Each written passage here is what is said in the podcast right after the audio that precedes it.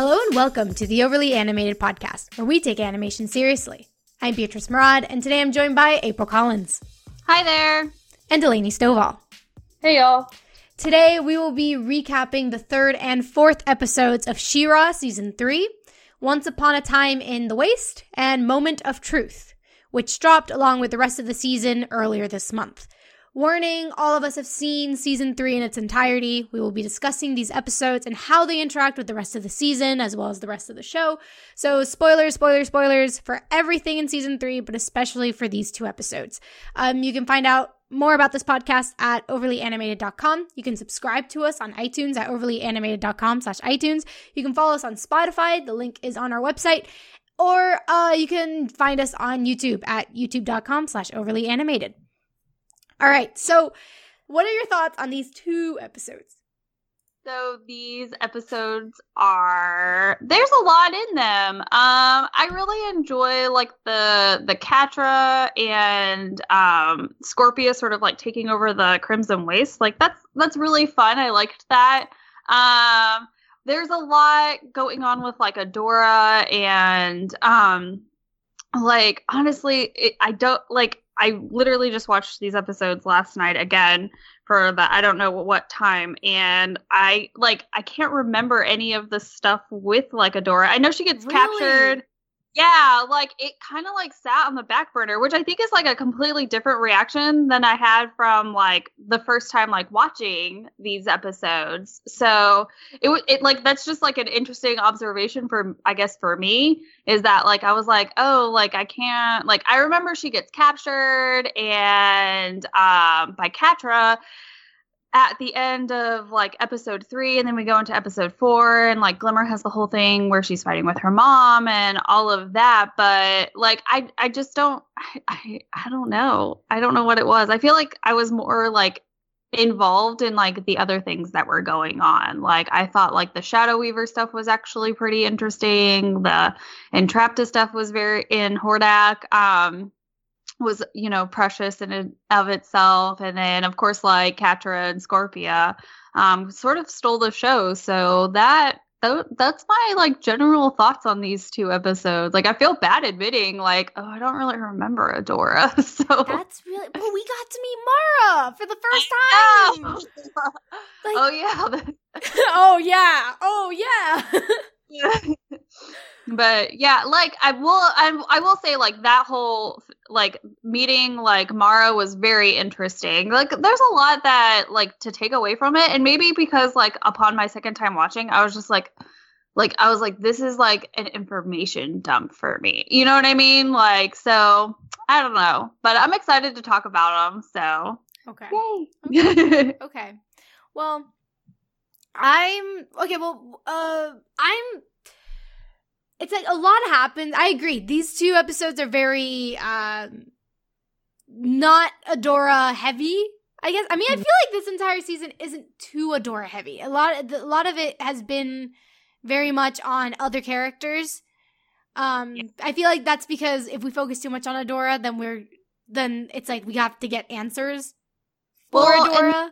Yeah. Yeah. and and the I guess like in season two, um, we did focus like there was a heavier focus on Adora. I felt Yeah. so like this is kind of like the other half of that kind like situation, and I believe like whenever we talked about season two, i guess one of my things was like, oh, like I wish we were um, doing more with the other characters, and so that like that call was sort of was answered within this season. So. Gotcha. Gotcha. Uh, what about you, Delaney? What are your general thoughts on this episode?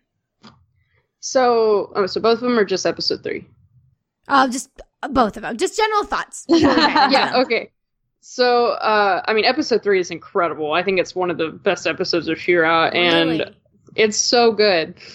So you just, I mean, it's such a, I mean, and I'm, it's not that I don't like Catra, but I'm not like the number one Catra fan. That's my girlfriend. But it's, you know, it's such a great episode, and it's also one of those.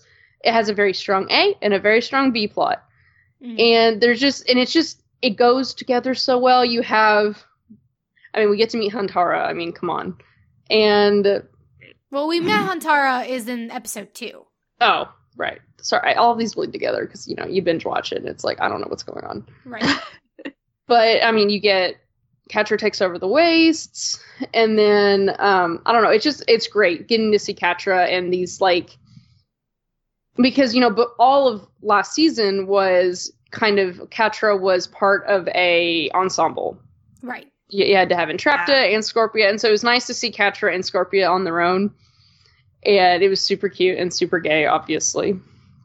And then we do like like April said, we get this uh, info dump with Mara, and, and I thought that went really well. Like it doesn't. Sometimes things can be exposition heavy, but we're far enough into the show now, and but I mean it's done well and I don't think it takes too long. Like I don't think they drag it out or that it was anticlimactic or anything because I mean there's still a lot of mystery, but you know everyone everything you've been told is that Mara was the bad guy, even though the whole time you're like Light Hope is the sketchiest person ever. And we'll talk about that message because there is room for interpretation in that message. yeah, there is so much there's so much sketchiness going on, and then you get, to see Mara, and it's Mhm. great. And I mean, the ship is cool. There's just a lot of interesting things going on, and I mean, we just blew up the world. Like we like we've expanded everything that's happened. Yeah. And then of course, episode four, like we literally blow up the world. Like like straight up, that's what we do.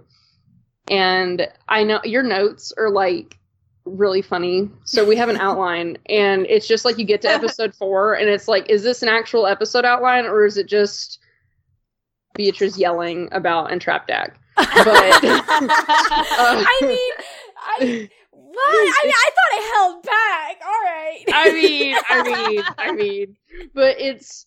I mean, it, again, episode four is a great. Episode four is also a great episode. Not that I ship them, but Hordak and Entrapta are adorable and definitely a highlight of the episode because we're really adding some humanity to Hordak, and you know, we find out more about him. And we get oh, and of course, in all of this, Shadow Weaver is again being the sketchy right. Oh, person shut up, she is. She's so sketchy and i'm like d- like i'm like believe her but also don't so there's just there's a lot of tension in these episodes and i think it pays off really well and it's executed well and I generally i mean honestly i can't think of an like these are seven episodes and i can't think of one that i didn't like and three and four are probably some of the strongest of the seven so I mean, overall, these episodes were just really great, and you know, we're we're dealing with a lot of plot movement in these two episodes. A lot of plot movement, like a, everything happens in these two episodes, basically. yeah. It, and I don't think it goes too fast, and I think we hit everything properly. Like, I don't think there's anything that really like doesn't get enough time to sit, or you know, gets too long to sit. Like, I think everything, because right here, this is where everything just goes nuts. Yeah. Yeah. Totally. Um, it's interesting you guys say it's like an info dump with uh uh with Mara because I didn't think it was that much of an info dump. Maybe it's because I'm used to Fruits Basket, which is very exposition heavy, which is very much like each episode's an info dump somewhat. Whereas with this, I was like, we don't even get the full message. It's a lot of stuff that we kind of already knew, or we get this her voice. I didn't think it was an info dump. I thought it was just like info. I think I think it's like because the info is very like impactful right. versus like you know what I mean? And so like that that's uh, like sort of weighs heavy and even though it's not a lot, it's like it's it's a lot to the plot if that makes any kind of sense. Especially like the whole thing with like Mara and how like she, you know, everyone sort of like you know told the story of how she's like crazy and like she moved the planet and she's this like terrible human being but really or whatever first one um but like really what she was doing was saving everyone so like i mean like for me at least that's kind of like like a huge deal especially because like this the entirety of the show has been like adora trying to not be you know mara. And like that's like her been her focus is she's like i don't want to go crazy like you know i don't want to end up like her but like that's kind of who she needs to end up being. So it kind of like tips the like the whole it tips your perspective of what's Yeah. happening so and i think that's probably like that's what i mean whenever i say like it's a it's a little bit of an info dump just because like there's so much weight to it Gotcha. Gotcha. That makes sense. That makes sense. Um, but let's dive into episode three, which is I think the funniest, funnest of the of the of the two. But even then, it's not that fun because what I find so fun, I mean, if we break it up into the two plots, right? Plot A, which is with Scorpia and Catra, and plot B is what Adora and her friends are doing. I mean, if we just focus on plot A for a second, even though we have, for a lot of it, it's just basically Catra takes over the Crimson Waste in, in relative, with a lot of relative ease. Um, I don't want to talk about Tongue Lash- Lasher that much, but, but, you know, and it's a lot of cute moments with her and Scorpia. It we get a lot we get these like what's most interesting for me because all that stuff is kind of like fluff. It's like it's all a lot, a lot of fun not a lot of weight to it though. What's mo what for me it's like those little moments of insight into Catra's psyche at that mo uh, at, like of like at that moment so for instance like when we get like her like intimidation speech right they enter the cantina from star wars and they and like unlike like Scorpia reacts just like Bow and Glimmer, which is actually really funny. Um, just being like, no, let's not like these people are scary. Let's like not let anger them. And Catra just has this crazy intimidation speech where she just like says like she's lost everything and she doesn't care. And it just gets a like really interesting insight, insight into her psyche because she says, I've had a bad life. If I, and it's like automatically already getting a sense of she doesn't blame herself for anything that's happened to her. She doesn't blame herself for her situation. She's just like, this is all things that have like have befallen on me, and I'm just having to survive. Like I am blameless in my situation. And it's like to a certain extent, she she can't be blamed for her certain situation. But like certain things she's done at least up to this point like she's done things and made bad decisions that have caused her to be sad and miserable. And it's really interesting how this is already starting to set up her like her continuous victimization of herself it's really starting to set up what we see later in the final episode with Adora being like no calling her out on it. So that's something that yeah. was really interesting. But what kind of stood out to you guys in terms of Catra and like Catra and Scorpia? Like what in this episode in particular, like it in terms of like the shifts in dynamic what brought insight to you from them because for me it was really it was that speech but i'm curious about what you think it was just interesting to like i enjoyed it and you know um, I mean, I think we all have, you know, our issues with Catra, especially like the decisions she makes and everything. And she definitely um, sees herself as a victim. Like, there's no denying that, especially like as we continue to, you know, watch the rest of the season. Um, that's very much like the role she's put herself into.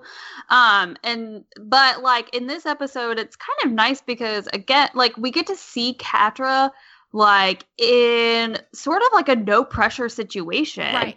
And she just like opens up in that moment. And that's what I enjoy about this episode is just kind of getting to see like Catra like open up. Like she even warms up to Scorpia, who up until this point, like she had been very cold to despite, you know, Scorpia's best efforts.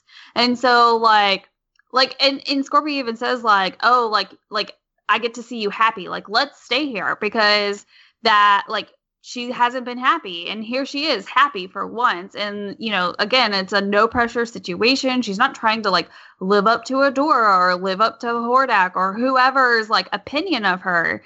And like I find that very insightful. Again I mean because we already knew she was the vic like she she gives herself the title of victim.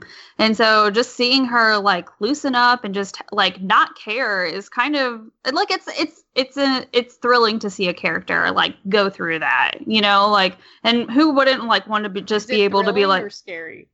Uh both. But like I wish I could just like walk into a bar and just be like, "All right, who wants to pick a fight with me?" Like anybody because I don't care or whatever. So like that's like uh, a very uh, insane and like admirable uh, thing to do. Well, maybe. I don't really think it's insane. No, I but like I think that's what's so compelling about it is that at least as someone who has struggled with depression, to to see that like just on full display this whole like attitude of not caring and this it's like there's no self-preservation, none. Yeah. She has absolutely none. And that's I mean, I think part that was probably what got me the most was just her attitude Yeah. because I can't even think of a time in animation or honestly any show where I've seen that. Because this isn't just like, you know, like you know, sometimes you'll see things where it's like, do you have any idea of self-preservation? But in you know, but in this case it's not heroic. It's not Right. yeah. there's no like she does not care Mhm. and it's startling and disturbing and i think that's like what's so compelling about it especially in a show that's directed to children Yeah. yeah. Yeah. She i don't has think it's a bad thing yeah no it's I I think also like for like a kid show, it captures that like feeling and that emotion very well too. no it does um, it's absolutely it's like dead on Yeah, because like that well and like you use the word disturbing and I feel like if it hadn't been so well portrayed, then it wouldn't have come off that way. It would just come off like like almost stupid if that well that's the thing well that the thing is you're not supposed to watch that and think Catra's a bad person. You watch No. that and you feel terrible for her. You're like, oh my Yeah. god, because that's I mean that's how I because that's the thing. I don't hate Catra. I feel bad for her, like so bad for her. And it's not even that. I mean, she does things that are frustrating, but she just almost can't help herself. Yeah. And I think Yeah. that's really what is so compelling about like that's really I think what really sets She-Ra apart is that yes, you have these you have these characters who were best friends and now they're vil- like they are opposing forces. But to see the polar opposite in a way and then also adore like they still care about each other so much Mhm. but this just the just this complete disregard for self-preservation and this I mean it's just heartbreaking because you like we know everything Catra's gone through and we've seen it and we see all these people around her and Adora got out Yeah. but Catra's stuck. And I think that's the that's the part that is just so I mean devastating to watch. And I think you know, I mean I don't part- I mean it's going to be in game, but it's not that I particularly ship it. But I can I mean there's a reason all of this is so compelling. Right. I mean, Yeah. I will say, um, and grant and when I when going back to what I said earlier about like she again that she gives herself the, the title victim. I th- it, I don't think that's like a weakness of writing or anything. That like that's what makes her like that is uh, an inherent flaw of hers, and that's what makes her character that much more relatable, that much more like compelling Well- to see. Because Well, it's one of those she because the thing is she is the victim and she's not because there Exactly, she has 'cause she is Yeah. the victim of her circumstances. Like and it's not her fault or anyone else's fault that Adora left. Right. And yes, Catra can be mad about it, and she has every right to be, but it's the things that come after that are her choice. exactly. And this, I don't know, it's it's complicated because that's the thing. It's one of those, you know, you can blame people for things all you want, and say th- that they're not helping themselves or this, this, and this, but Catra is ultimately a victim of the horde. That's what she is. She is a victim of the horde. Granted, that doesn't. I mean, same thing with Adora, and we haven't really explored it as much. But granted, Adora. The thing is, Adora got out before she did something horrible. Right. Yeah. catra has done those horrible things. And I mean, in When- fairness, the very first episode, Adora tells her, "Hey, come, come with me," and gives Yeah. her an out. No, that- no, and that's she the makes thing. the She choice does, that yeah. she has no. Yeah. yeah, So, I she mean, chooses not to like- stay. So that's well, the and thing. she It's like says there's in multiple times to stay too. Yeah, Right. No, that's the that's the thing. She that's the thing because she is a victim of her, you know, indoctrination and everything she's been through. But she is, but when given the chance, she could not do it. Right, and then there is that question of it's like, well, if is that because her indoctrination works so well with her, where it didn't with Adora, and that is why she's Well, that's- she's well, that's what- incapable of making the yeah. right choice because of the situation that she was no, brought up and in. that's the thing here when she pulls, like when she does it, when she creates the portal. Right.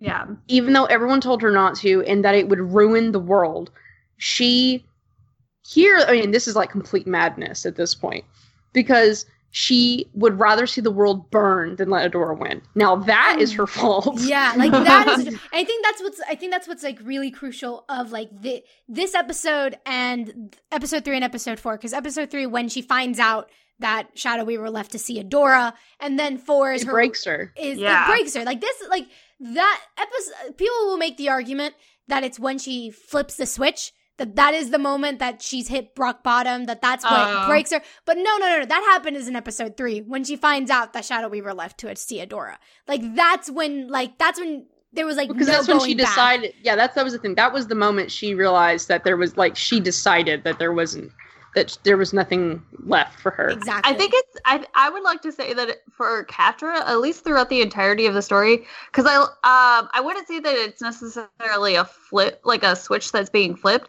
but I like to think of it as like those dimmer lights. You know what I mean? Like Just getting slowly Slowly darker getting and darker. yeah, darker. like, darker just and getting darker. darker and darker and darker. Because I feel like there's a lot of different points that have Right, it that all lead weaves Kat- together. Yeah, like it all like flows together, and so that's why like I'm like, yeah, you could say like it's of like her like flipping a switch, but I like it. It really in my head, I'm like, it's a dimmer light because like it it's been like a, a very like progressive moment Well, or that's like why it's so. That's why it's so compelling. Like this Yeah. is we, we see her descend into madness. yes, Right. Yeah. Yeah.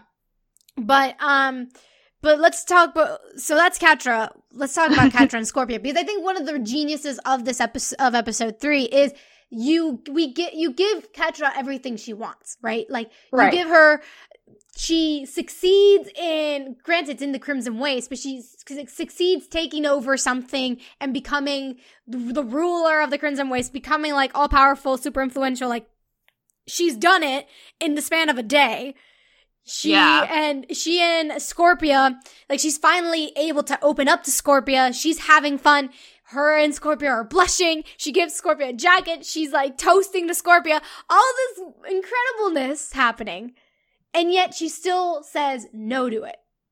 And I think Yeah. that's what's that's the genius of the episode. Not only that, but that shows just that revelation of of Shadow Weaver is it's just it shows how she's still so tied to and it, it- again it adds to like her being the victim of her situation it just adds to the cycle of abuse that that shadow weaver kind of dug into her Well, it's also that you know everything. that's not what she wants, and that's the part of it too. right yeah you know, and you that- have she another she thing, gets yeah. she gets this, and then later, I mean, and of course, we're this is, you know, later that I think it's episode, um, five six yeah yeah, when she when she's with the when they're all in the messed up world. And she's telling Adora like yeah this is what we've always wanted. We're gonna take over the world.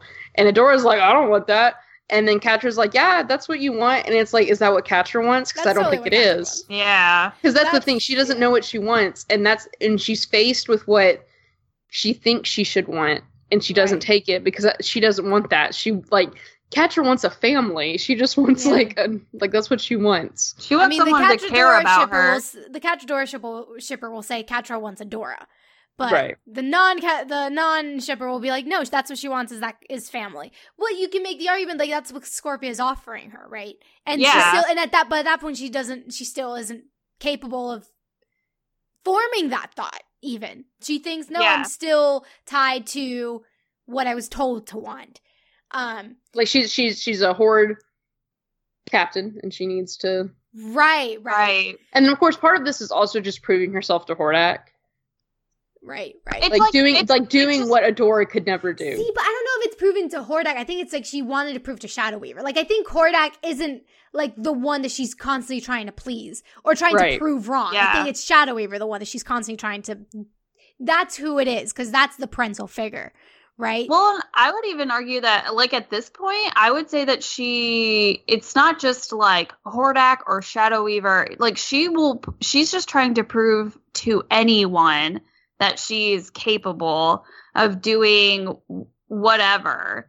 And she, it, like, the other interesting part of it, too, is that, um, like, she goes out and she, like, it's like she's trying to prove she's capable to everyone but herself because she just refuses to almost accept that like cuz she literally goes out and like conquers the cr- the crimson waste um and eh, she's still like, nope, this isn't like this isn't it. And it's like, but you did like you conquered something. That's what you you had been setting out to achieve, and yet that's still not enough for it's not enough for anyone but you at that Right. point. Yeah.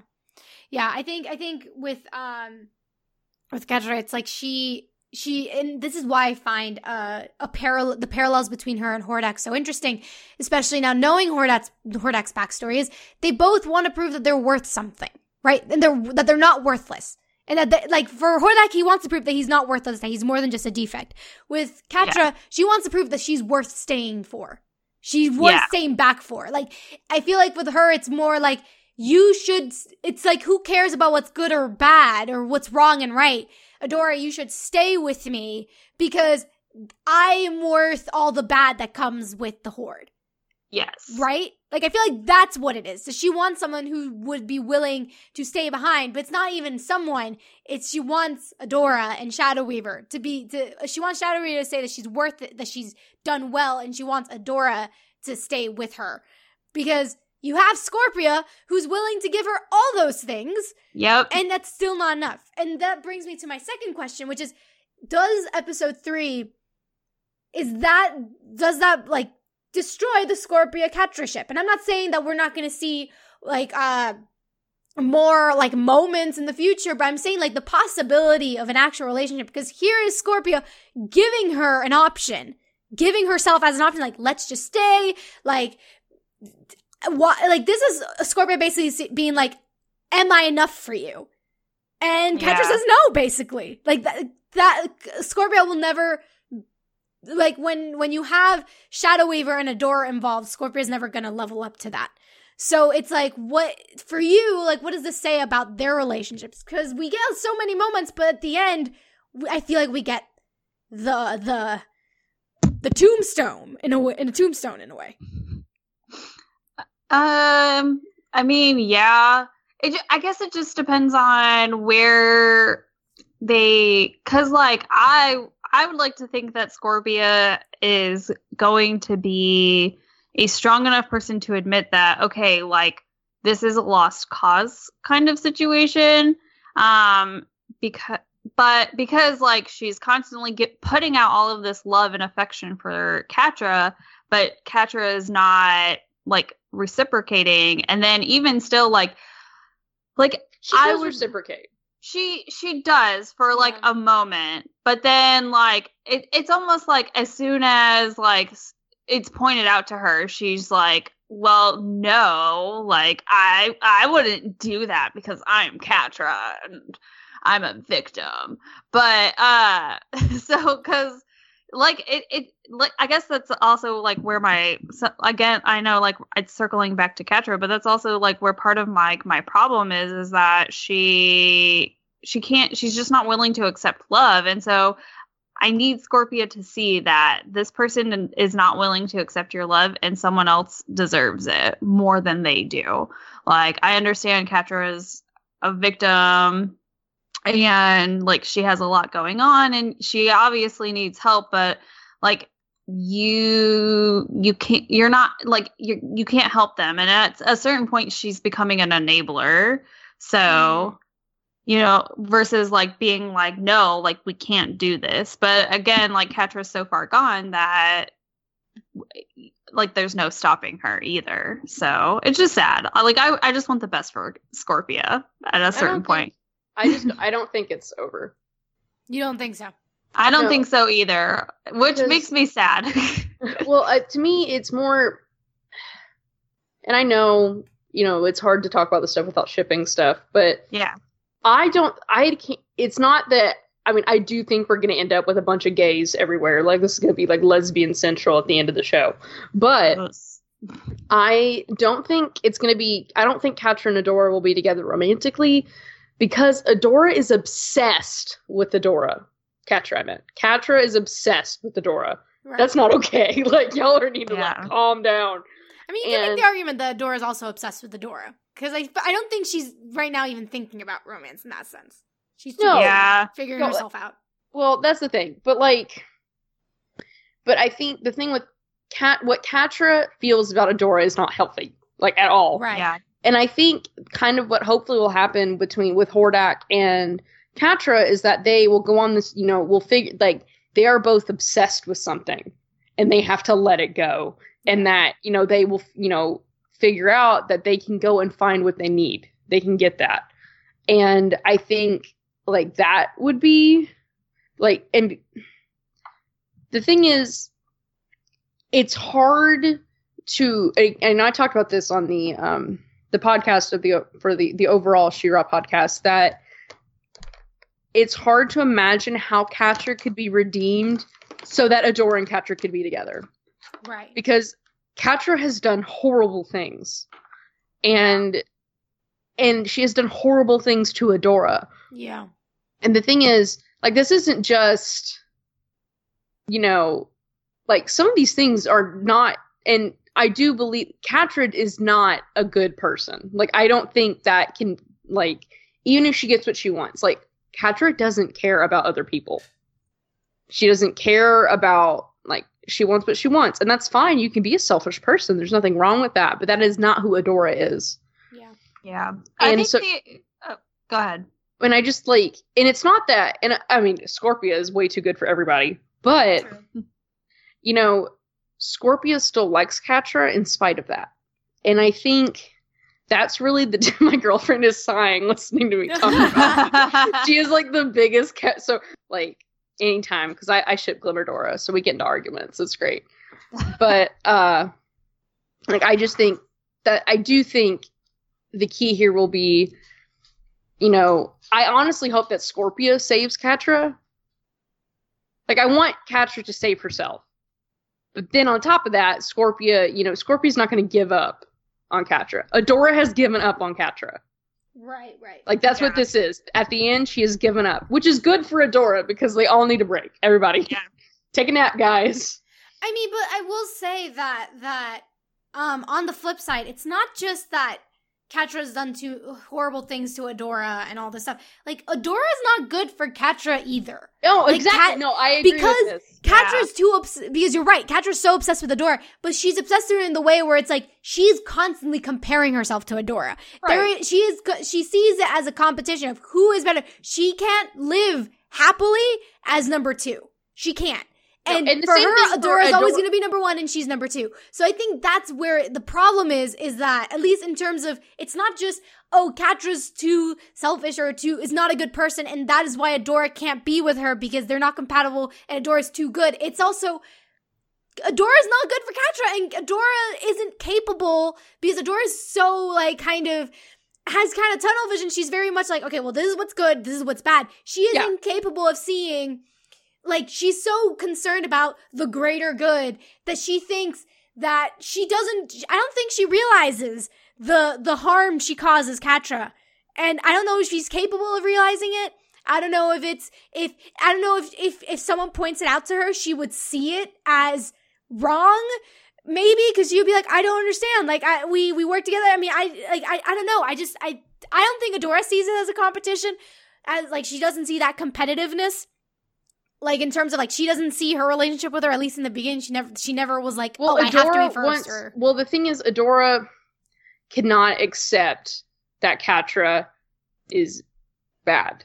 right Yeah. Like that's the thing. Like catra is not the same person Adora is, and catra is not anywhere like Bow and Glimmer and Adora are good people. They care about other people. They care like they it's not they don't you don't she they don't have like they're compassionate, generous. They they care about other people. They like it's not even just like I mean general compassion.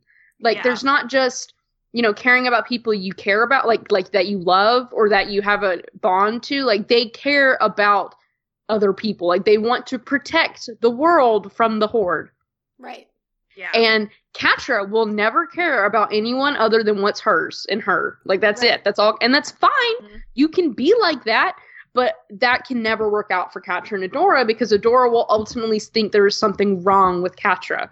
and vice Right. versa. Like Catra's like, you're an idiot, you're a naive idiot, and Adora's like, you're a mean person. Like you can't. That's the other thing. Catra's mean. like, like and Adora's so nice.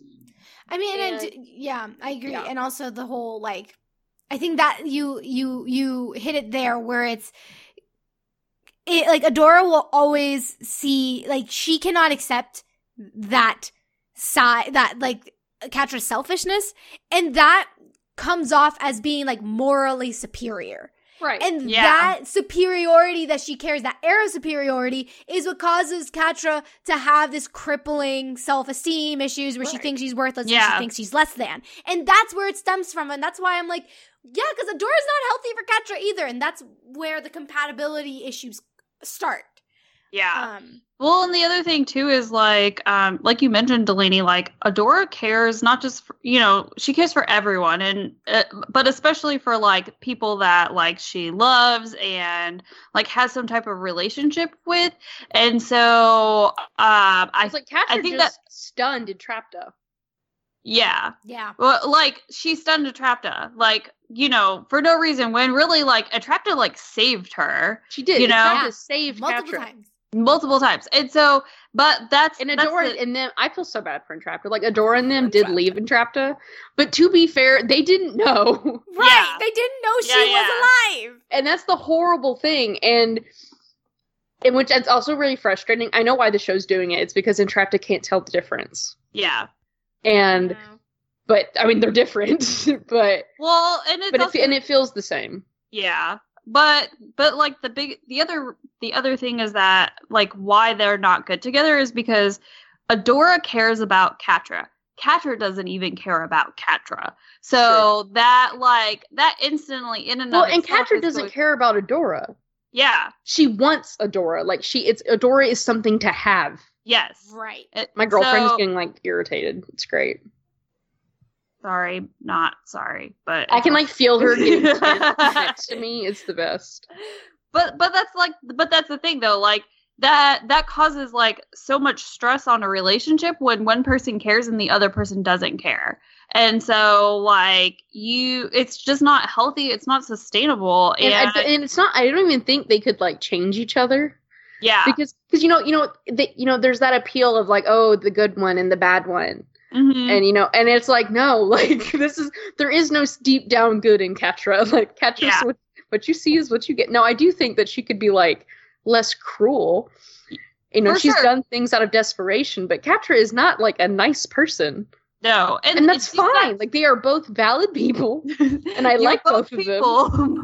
well, the and the uh, what is it with Catra as well? Like, um, like something to like to further prove that she just doesn't care, and is because like even when like, and she doesn't care about herself too, is because like. Scorpia pointed out that she was happy and she was like, Well, great, I'm gonna go after Adora and make myself miserable now. Like Right. she like like purposefully, like literally Scorpia's like, it's nice seeing you happy. And she's just like, well, great. Now we're going and uh we're going to Hordak again. And it's like, but but why? Like you weren't happy there. Like Scorpia just told you that and you know that. So you Also, you- how many times can you kidnap your so-called best friend? Like, right? Right.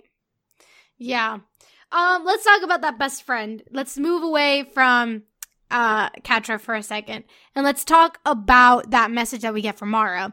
From because Adora is going through uh she's she's been having breakdowns consistently, Yes. which is constant like like she the revelation uh that she's a first one.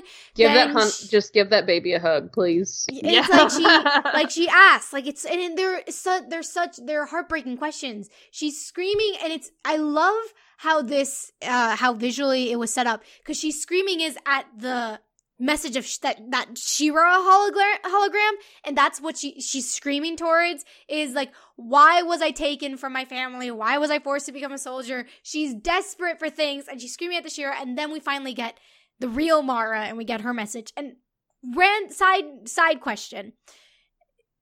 Do okay so you know how we how She-Ra is presented to us? She's still kind of she's still Adora though you know? She's still like Yeah. has the expressions or whatever. But then here we see mara and She-Ra like at least like mara She-Ra like there was like a very vast difference between mara the person and mara the Sh- Sh- She-Ra's mara or mara Yeah. She-Ra Yeah. so I'm curious of like how we're supposed to take in Adora of like and how Adora She-Ra and Adora herself are different. That's like kind of an interesting kind of thing to think about.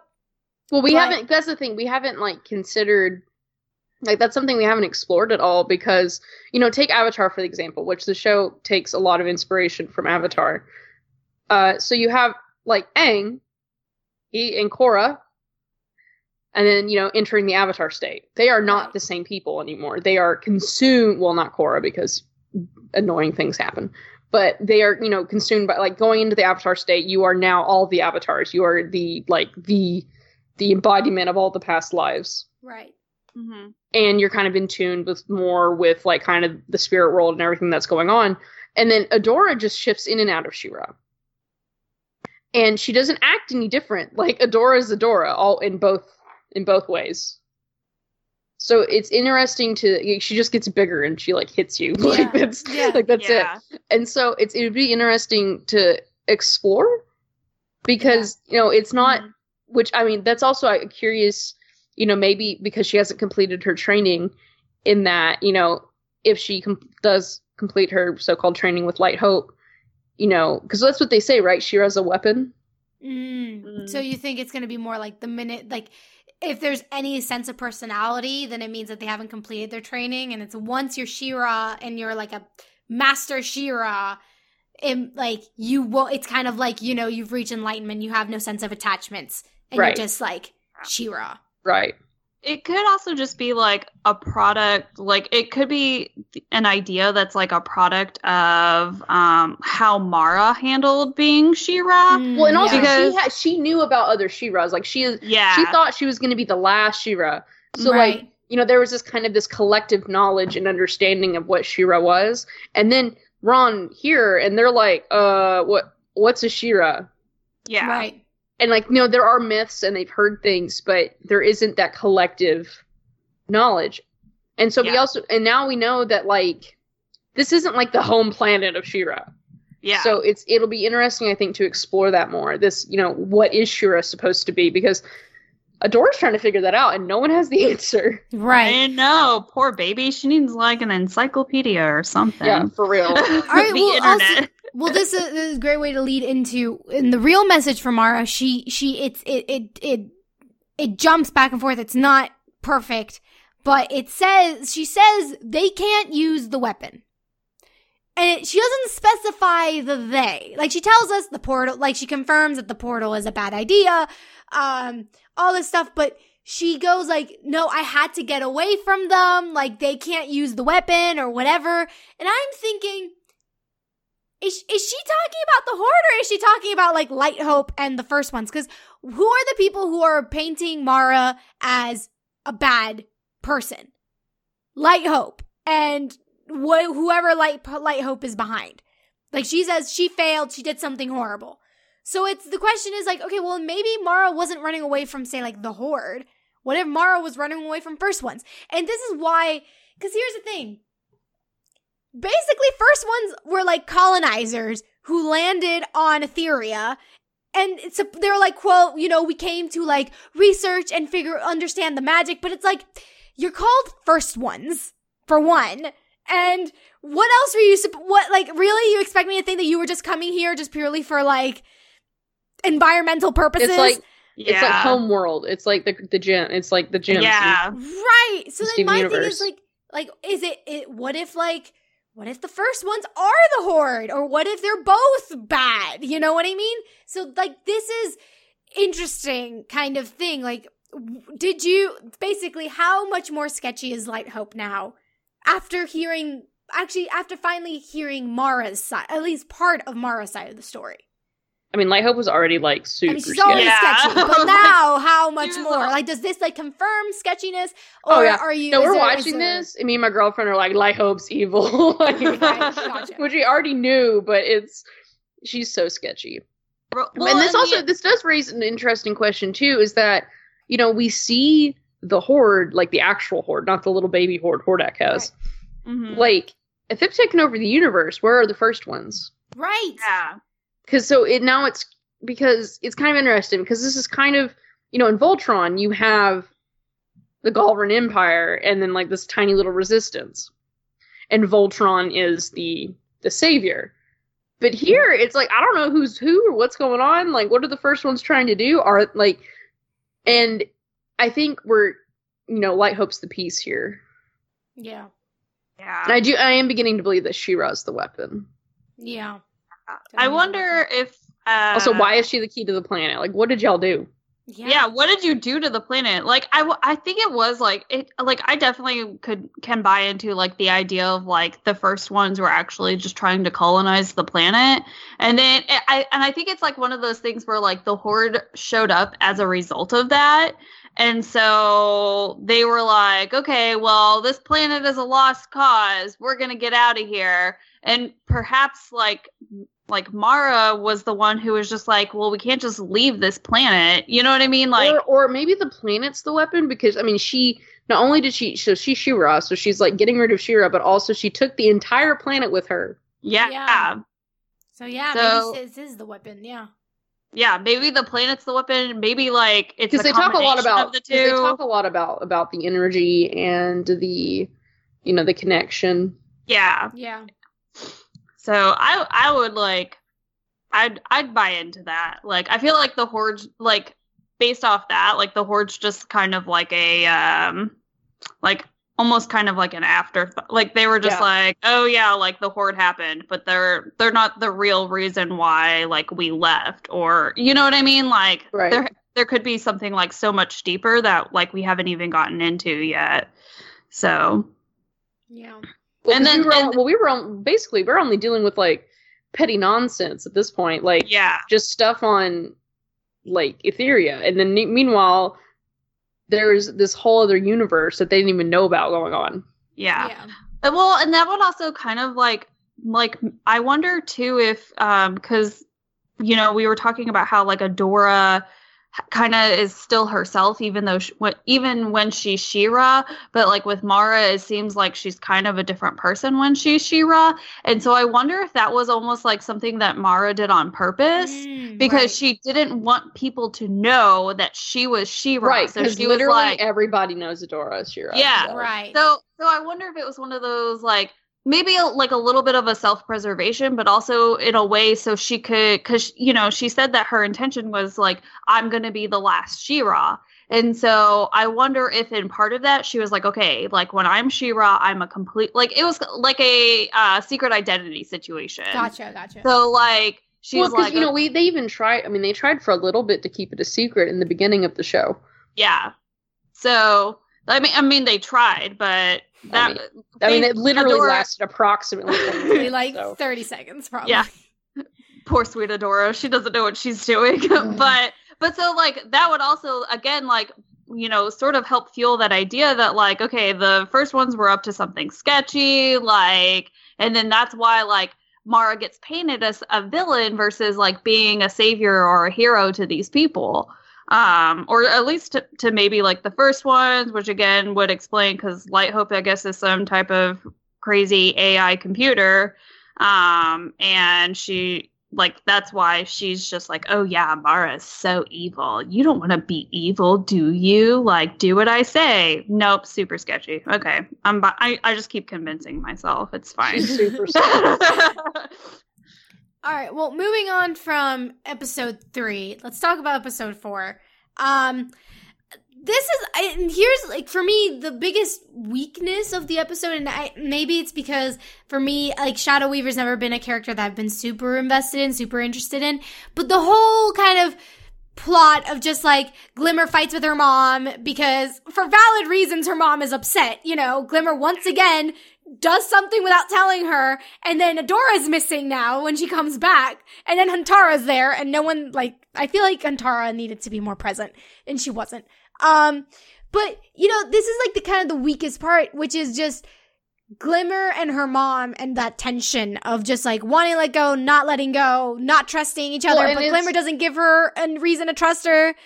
And it's it's just a very interesting thing. I just and it's wanted heartbreaking yeah. because in Yeah. the end, it, in the end, they never get to resolve it. yeah Right. I mean, but what I mean is like even though it's heartbreaking, I don't think they build up Angela enough for it to be Oh, as they heartbreaking as it could have don't. been. No, they Oh, don't. no. I feel like it was completely undeserved. Like, I'm like, cool, you just did that. Yeah. But what I, so what I mean is like kind of. But like, I think they did it because fight, I yeah. think I do think we're getting Angela and um, Micah back. But Oh yeah, I, I mean I have no Oh. doubt that she's coming back, but for me it just kind of feels like I mean, but you still when you want to make a sacrifice, and even here when you're building up to it, because this is already set, planting the seeds for that. It's already hitting those marks of like they fight. She Glimmer's like trust me, and Angela doesn't. I feel like maybe, and this is no. I mean maybe it's because I'm just losing sympathy for Glimmer in a sense of where I'm just like. You don't give her a reason to trust you if maybe Yeah. if Glimmer had been open about it, if she had, and Angela was still keeping her back and still keeping her kind of safe well, and trying know. to keep her protected, then maybe I can understand Glimmer's side of like wanting, of like, of, of feeling like constricted by Angela. I could understand it in that Well, sense. Glimmer. Well, Glimmer is willing to do whatever it takes. which is fine. I'm just saying, like, if if we can get more, I feel like if like the whole uh uh, what's that word? The whole uh. The weaknesses of Angela, which is like, oh, she's overprotective and all this stuff, and she doesn't let Glimmer like do what she wants or whatever. We've never seen like we haven't seen like the scene where she tells Glimmer no, except for now. Like this is like one of the few of Well, her because saying Glimmer like just no, does it before she says exactly because. Glimmer does it before she can even tell her no, and I feel like that's the problem. If we got Well, that's what happens when of, you like, can teleport. So I don't know. I'm just saying, like, if we actually wanted, pro- like, if Glimmer had actually tried and then been like, all right, now I'm gonna go behind her back, instead of just assuming that Angela was gonna say no, and then being upset with Angela for not trusting her, I'm like, No, I mean, duh, she's, I not gonna think- trust you when you keep going against, the going behind her back. I mean, I do. I do think in season one they established that Angela doesn't let them do anything. I, I think, but like by season, but by the end of season one, and Angela, uh, they established that Angela was trusting them more. well, I do think. I mean, more, I so- did think like talking about like I am your queen, like uh, you are my commander, and you need to stop. You know, she. I mean, she does. I mean, she tears into her a little bit about how reckless she is, and Glimmer is reckless. And I mean, that's part of it. Also, is like that's what we're dealing with here. Like Glimmer makes an impossible choice because they have to get Adora back, and it's not like they have like a week to figure this out. Like, I mean, the portal is happening. I know, and I don't, and that I don't mind. I'm talking about the build up for Angela's eventual uh uh Well, sacrifice. I think the other thing that is bothersome about it too is it's it's super tropey. Like Yeah, It's one of the things that are very tropey in the show. yeah, it's super tropey, and I, I I'm pretty sure like we discussed how like oh like this show can take tropey things and then turn it into something else, um, and execute it in a different way that we don't mind it. But this one like is hitting the nail right on like the head and so like i think that's where like my problem is with it because like i agree also like angela angela didn't like it was it wasn't deserved um her sacrifice. But also like this build up to that is is so like i'm your mom you have to do what i say. Well i'm the rebellious kid. I'm not going to we're And gonna it's- fight. And part of it, this part is rushed. yeah. Like it's Because, super like, they- rushed. I mean, this happens like very fast because it's like, oh, okay, we're gonna yell. Okay, we're breaking in. Okay, we're gone. Bye. Yeah. yeah Like for me, like I don't mind tropes if they're done well. Yeah. know? Well, Like and- for me, well, that's, and that's the, thing. That, yeah, because this would like this like was the trope in and of itself. Like it Which was and I don't think, and I really, I, I understand that like, it's, it's easy to get frustrated with Glimmer, but I don't think the problem is Glimmer so much as like Angela's not a person. Right, and that's Yeah. that's the thing. Like I don't mind Glimmer being the rebellious whatever. Like Mhm. that's necessary for her. Like that's fine. And I don't I'm not mad at her for making these reckless choices Well, it's just we have you know to we know don't, we know Angela's overprotective because she lost her husband. yeah. but, we like, don't that's kind of see it it. enough because Yeah. they don't develop Angela Angela Yeah. Well, they don't have. Well, the they don't have. They don't really have a relationship. Like we don't see. Honestly, we see more out of the fake world. I mean, I but I feel like they I feel like more like yes we see more in the fake world but i feel like it's we saw in this and this is something we talk about i'm going to mention a little bit later but we see it in the first season. We establish because we do see a bit of their relationship in the first season. And we see for instance it's the same thing with the princesses. We see we establish them and who they are as people in the first season and a little bit in the in the in the second season. But then they completely are superficial. They're barely there. The show basically goes from being an ensemble show to being a show about Adora, uh, Glimmer, and Bow, and Catra, Scorpia, and Trapped and Hordak. Like, that's it. And like in and of itself, that's an ensemble, but it's like, why are you bothering with telling me about about um all these other people? Like I, I because uh, I just don't understand well, why it's all yeah. so superficial with Angela, with with um. Well, I mean, this there is a. I mean, there's a lot going on here. That's exactly. Yeah. I'm just saying, if you're going to commit to an ensemble cast of like a lot of characters, commit to it. Is my thing. Like that's my criticism. Like, look, if you had kept the show smaller, if you want, if you instead had not put such emphasis in the beginning, then this I wouldn't be that much bothered with. But they did commit to it, and well, now no, it's they. I mean, they them. served a purpose because the season one was about, you know, this is about. You know, the beginning was Adora. She's she switches sides. She's learning that the princesses aren't evil. I'm just saying, okay, well, what about season two then? What about season two, which is half of this season? Like this, basically was the first half of this season.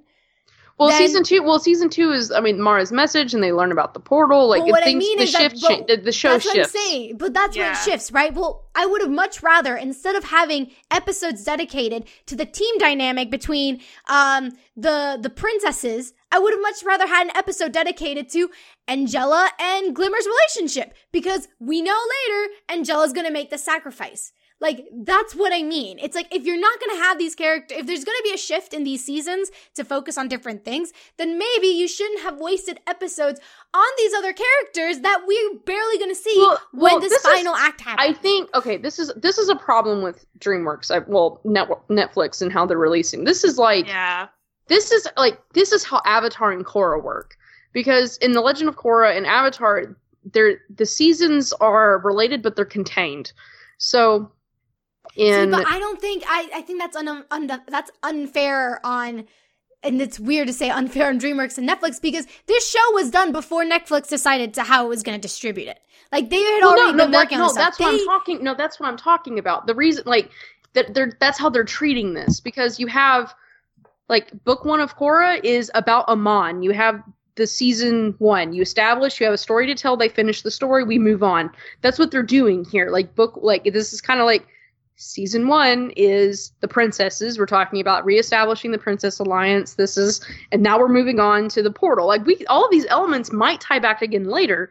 I mean, we, it's not like we don't see them in this season, which see, I'm not. Still doesn't answer my problem, which is in the first half of the season, which was season two. Like season two, we did focus on the princesses, an absurd amount, dedicate episodes to them that we didn't need and would have rather been better dedicated to Glimmer and, Ange- and Angela.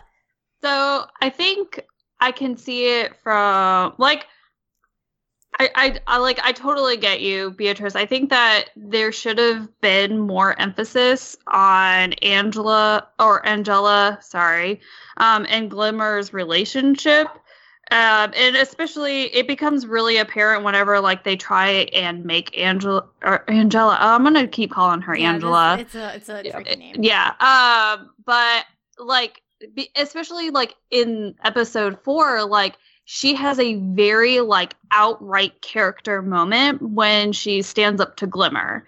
Um, right. And so, so in that regard, like, yes, I think that we, we, would have like it that scene would have been better served if we had had that type of episode.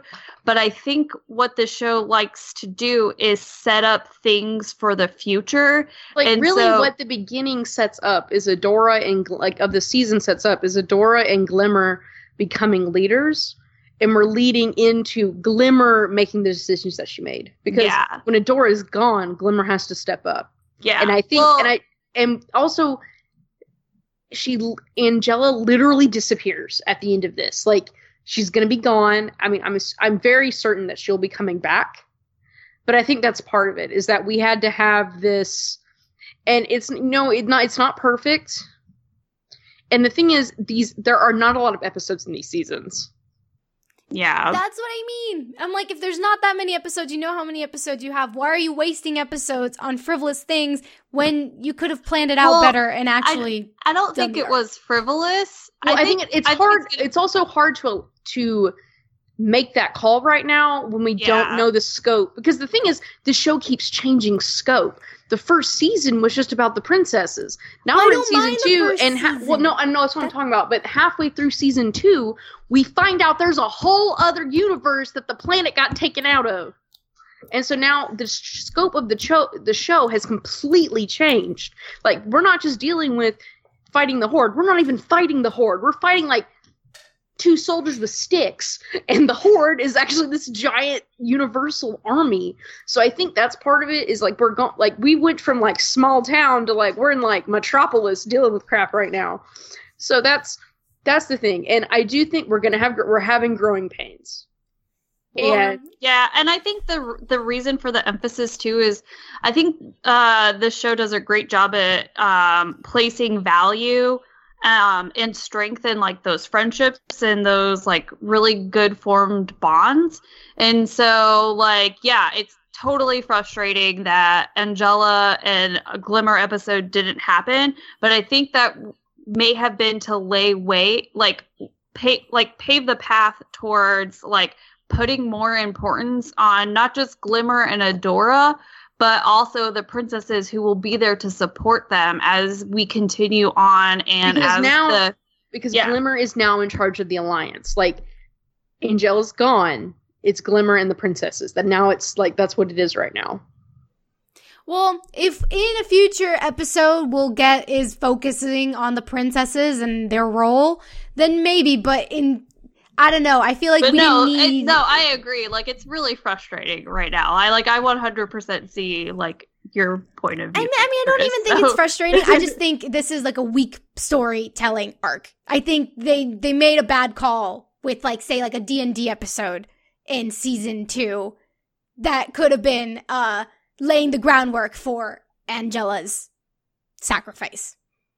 Well, is I I think well, and see that's the episode I think of specifically whenever I say like they're paving like like they're putting down more of the importance of like the friendships versus like Glimmer's relationship with her and mom. really and, this, Right. and and and also this is going to be different too like not it's not the best trope but you know also like glimmer losing her mom this way might also like we're also might be sending glimmer down a really dark path like we already Right. have this Yeah. you know like the the magic thing and there's just a lot going on so is Dark Glimmer a possible future? oh Like yeah, is Shadow Weaver s- when Shadow Weaver holds her hand, is she not just taking power from Glimmer, but she's also seeping in some like like virus like it. infecting yeah it? i right. don't because i don't think necessarily that i don't think that's happening yet like it's not apparent but i mean shadow weaver was a normal sorceress at one point yeah, and then she became corrupted by the magic she practiced. So I do think there's definitely a good chance that we will begin to see that corruption, not dissimilar to uh, the corruption we saw with um, Moon in Star vs. Forces of Evil. oh yeah. So okay, so we have even though Glimmer. So are we? Get, when will the co- corruption of Glimmer start? Is it with Shadow Weaver you like continually to use her as a vessel, or is it when Glimmer herself starts using the dark magic? Well, I mean Shadow Weaver, because the thing is, she was using her magic kind of like as needed, Right. Because- Mhm. and so now I think it'll be more like she's going to train Glimmer. Yeah. Okay. I, and I think the other thing that will uh, build help build it is just her growing frustrations now that she has to take over all of her mom's responsibilities. So I think it's just going to be kind of one of those like she is going to turn to Shadow Weaver as sort of a parental figure. And Yeah, Shadow Weaver's everybody's mom now. yeah, Shadow Weaver's uh, she's my mom, she's your mom, she's Glimmer's mom, but I th- I think that's that could be what they do like is in terms of like the dark glimmer thing is and maybe she may it'll be like one of those like she doesn't realize the change until like she's already like pretty pretty well infected. So i feel like we i mean we could easily get rid of shadow weaver and and we could easily play the like okay like you're infected kind of thing. Like we could easily do that. It would be more interesting to ha- to see kind of what type of relationship unfolds between Glimmer and Shadow Weaver, um, and that may make for a better story. But it could also be like a waste of our time, and it may like serve the show better to just you know slowly start to jump into Dark Glimmer. Gotcha, gotcha. Well, that was basically plot A, which is just the the the the the kind of the the turn where Glimmer finally takes Shadow Weaver, uh, Shadow Weaver's hand. Um, and then we get plot B in this one, which is Catra going cray cray, which is Catra going insane. oh, Catra. Um, so we could just start with I let's just start talk about Entrapta for a second. Um, oh God!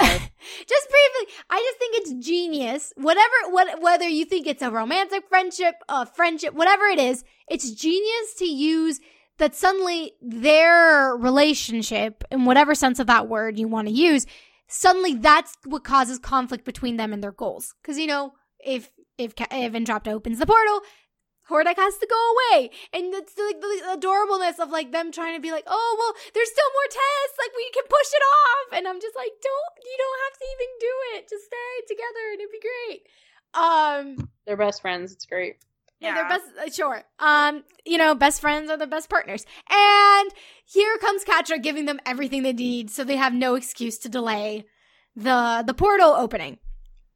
Um, and we get some eh, very interesting kind of uh dynamics. So we get, for instance, we get finally Hordak and Adora meeting, and well, not meeting for the first time, but like finally having like some sort of like a uh, interaction, interaction, right? So like one Hordak is like, I don't know who you, like, I don't care about you, like, I don't know who you are, whatever, which is interesting. It makes me think, does the Horde not value She-Ra? Like, does does Hordak not think that being She-Ra is that special? Well, that Is would it... make that would make sense though, because like you know up before like prior to this like Catra and like Shadow Weaver were so very focused on like Adora and then you know Adora slash She-Ra and that would explain why Hordak is just like had been you know sort of like I don't care because he doesn't care like well he only cares about the portal she is literally yeah. like the least of his worries mm-hmm. he's like right. it's a problem why can't you just deal with it like it bears like no weight to him at all in any way, shape, or form. He's like, what even is a She-Ra? Like, see, but I'm thinking it's not that what even is a She-Ra. I think it's just that he's for she, him, She-Ra is something normal. Like it's not something mystical or, or whatever. So he just thinks like, I don't fear you. I don't yeah. think you're that you know, maybe he's seeing other types of She-Ras. Maybe he's familiar with Mara's She-Ra. He's also a clone. Like, I mean, his yeah. suspension of disbelief is, is a little bit higher than the rest of us. Exactly. Yeah. Exactly. Um, but, and then we get this very interesting thing with Entrapta and Adora, where we finally, finally get Adora's side of the story with Entrapta being like, look, we didn't know that you were alive. We finally yeah. get that conversation. So now there's no longer kind of Entrapta thinking otherwise. Um, also, really sad that Entrapta sees Catra as a friend, and then Catra betrays her in the worst way. Yeah, I can, I can definitely like that was a little heartbreaking, but again, like it just kind of adds lies. Yep. Oh, that's the, that's the meanest thing. That's the thing I will that's never forgive Catra thing. for. Yeah, she she she you know, and uh, Adora said it. She uh, uh, and uh, Catra says things to get what she wants which is what she does with with Hordak. She tells yep. him, "Entrapta is the one who let them in," and then yep. all of Hordak's insecurities make him believe her. And oh, poor Hordak. I hate the show for. I mean, I love the show, but like, I, I, if you had asked me in season one if I would ever go, "Oh, poor Hordak," I would have said you were you were mad. Um, but then we get the uh the two finally we get Shadow Weaver and and um uh and the gang in in the horde. They've broken in um via Glimmer. And then we get this like ba- like boom boom boom like each princess goes i'll handle this you go ahead which i found very annoying because i was like really like if that's how it was gonna be then they shouldn't have come but sure um and then we get this really interesting intera- in, uh uh scene between scorpia and entrapta which is interesting because it's like they that is the friendship they need right? Like they're both like like Scorpia is like is so focused on uh and I'm not like I don't know, I just think like see this is like the person you go to when you want to complain about your your your significant other it, when they're acting evil and annoying. Like I don't know, I think that friendship needs to be explored more because they're they're great together. Scorpia and Entrapta. They are. They're both sweet. Like and very I guess uh like there's a, a certain like innocence to them you know what i mean like especially whenever like a entrapta you know is like oh like catra's my friend and you're like oh like you would think that. Okay cutie. Like not to like look down on entrapta because I, I like what i it's interesting because whenever the show first started entrapta was probably my least favorite princess and she's very very much grown on me. So we've also gotten to see a lot of her and got to know her more and i think that was probably like my biggest qualm was i was just like oh i don't really know entrapta but i i like her and i feel bad for her. Yeah yeah. Um before we get into Catra attacking Entrapta, um, we get this very interesting uh, fight between uh, Shadow Weaver and Catra. And it's interesting how Catra goes, You made me this way, and you get to be the good guy. Once mm. again, Catra be- playing the victim and saying, you know, and again, Shadow Weaver offers her a way out. Shadow yep. Weaver tells her, "You can, you can come with me. Like, you don't have to be here anymore. And she still says no. Yeah. It's it's it's hard. but then on that same breath, she goes like, "You couldn't wait to get away from here from me, but you came back for Adora," and then she starts to cry. So it's kind of like, oh man, it's like every time you she it's frustrating. She also hits you with like, yeah, but also you feel very bad for me because yeah. of my situation, which is part of the strength of Catra, at least as a viewer. I think that's just such like an I mean like I understand Catra I guess like perceiving it that way but it's just such an interesting way to like interpret that situation because like um, and it's probably also too because uh you know like we got to see the other side. Like we know that Shadow Weaver is there because Glimmer was like I need to get there and you can help me kind of situation. Um but like it's just I don't know. I, I I'm I'm like fascinated with like that thought process of and I I mean maybe I've had those type of thoughts before but just not so like blatantly. Right. like I feel like that level of like self like depression within myself um is a little bit more uh less blunt. So Gotcha. Gotcha. But um uh there's like a, a pretty dark moment where Glimmer it, was Glimmer gonna let Shadow Weaver kill Catra? I don't know. Cause Bow was well, the no, one she, who well, I thought she told her to stop. Yeah. No, Bow was the one who said stop. Bow was the one who intervened and said and was like the moral compass and goes like enough. You're taking and it's not even to save Catra and to stop her from committing murder. It was you're taking too much of Glimmer's health. Like Glimmer wasn't saying anything. Yeah. Glimmer was just like there. Well, Bow was the one who intervened. Well, and Shadow Weaver is, I, I feel like also like Shadow Weaver is kind of playing like this very like sideline character. And so it's it's hard to tell like who where that was coming from. Like I can see where Bow would see that like this is Shadow Weaver's doing, but who's to say it wasn't also Glimmer's doing? You know what I mean? Like Right. I mean, I don't know. Like, if, I mean, it's interesting how, like, if even if Glimmer had said like no, and Shadow Weaver had still been doing it, and then Bow intervened, then it would have been like, all right, well, clearly Glimmer didn't want But that's what I mean. That's already planting the seeds of like Glimmer having this kind of darker kind of kind of uh Mhm. like you already start seeing her think of like whatever it takes, right? Yeah. Whatever it takes. And it's like, well, what if you do something wrong at, during that process? And we kind of saw a little bit of that in season two when Catra was when Catra was capti- cap, uh, captured by them by Bow and Glimmer, and Bow again was the one who was kind of like the moral compass and being like, we can't we can't sink to their level. Yeah. And then like, well, then that's and it's it, it it ties back in in this moment where it's like once again you have an instance where Catra might die, and then by by whatever in Glimmer doesn't do anything. So it's in, that's like a and Bow once again is the moral compass. So it's interesting how Bow's ro- Bow's role in the potential Dark Glimmer storyline. His role, I feel like that's going to cause some major tension between the two of them that I cannot wait to see. yeah. It'll be interesting, especially because we've already seen tension between them before. Right. And so um it's it'll be but previously it mostly like run like came from Glimmer and so it'll be interesting to see it like resonate with Bow more. yeah. Cuz you know it's going to be Bow who's going to be the inc- more like frustrated one um just given like like ha- who we know Glimmer to be. Like she, you know, not not to like p- make it sound mean, but she can be like a little like strong-willed and bullheaded.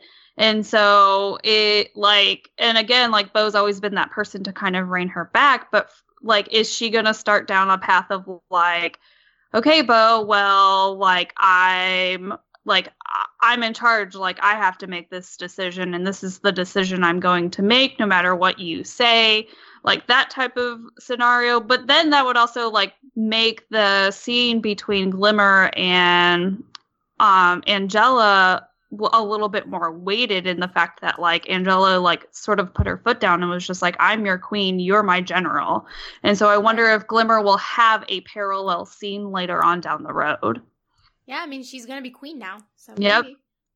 Maybe. Um so yeah, uh Catra sends Entrapta to Beast Island. Yep. How dare she? and then she lies to Hordak. And what's a re- really cute moment where Hordak basically starts with, Where's Entrapta? I need her. He needs her, people.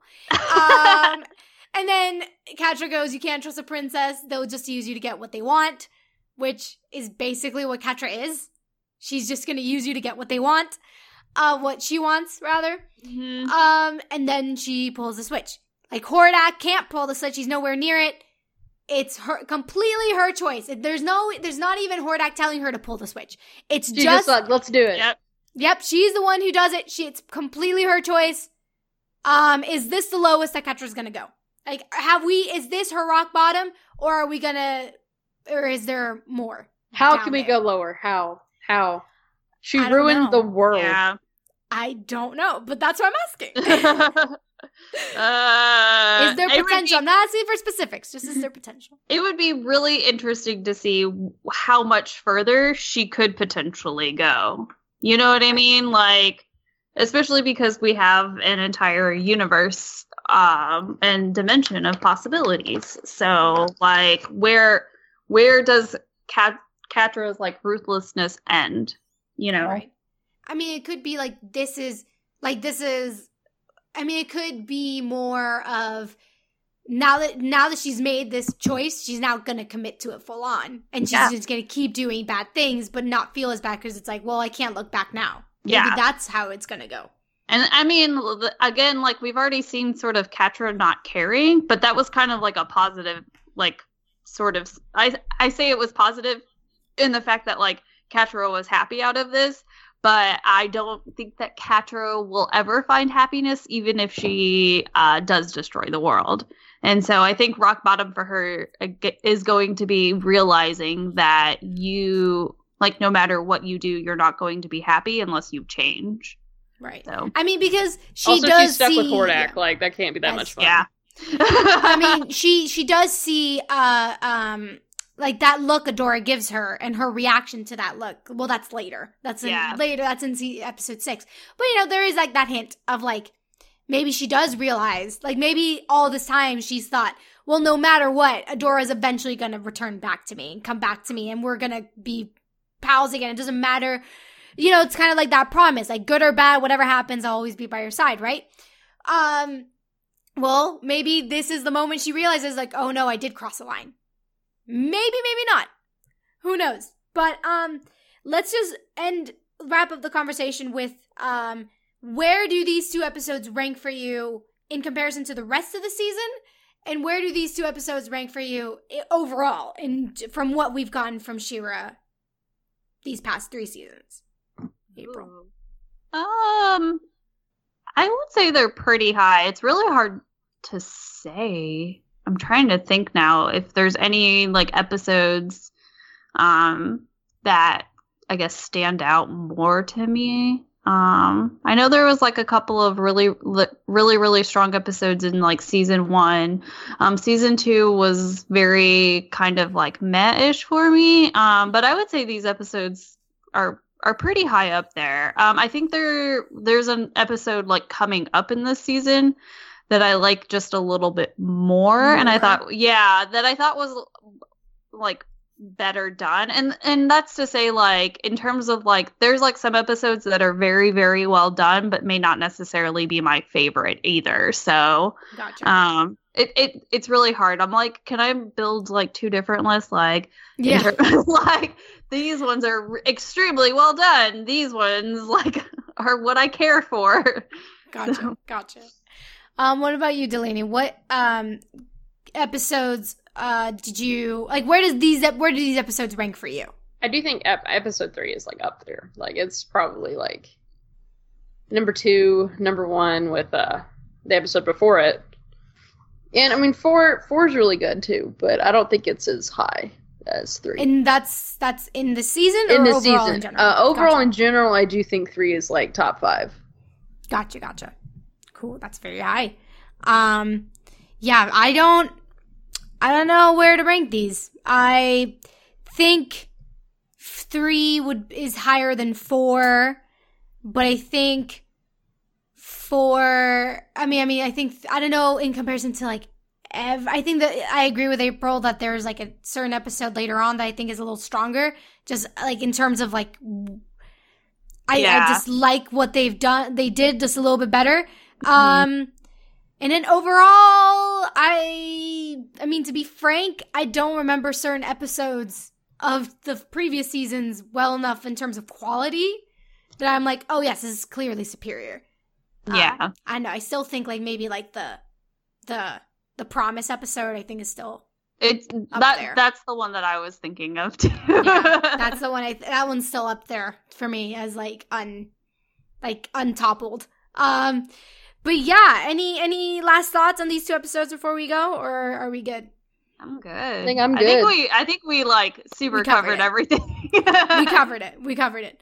All right, cool. Um, you can find out all the info on this podcast at overlyanimated.com. You can join us on Discord to text chat about animation at overlyanimated.com slash Discord. You can support us via Patreon at patreon.com slash overlyanimated. Thanks to all our current patrons, especially our patron of the podcast, John, aka Johnny Bravo. And thanks as always to our Patreon executive producers, Ryan, Steve, Alex, Beatrice Hugh, Michael, and Needle. Thanks for listening, guys. We'll see you next time. Bye. Bye. Bye.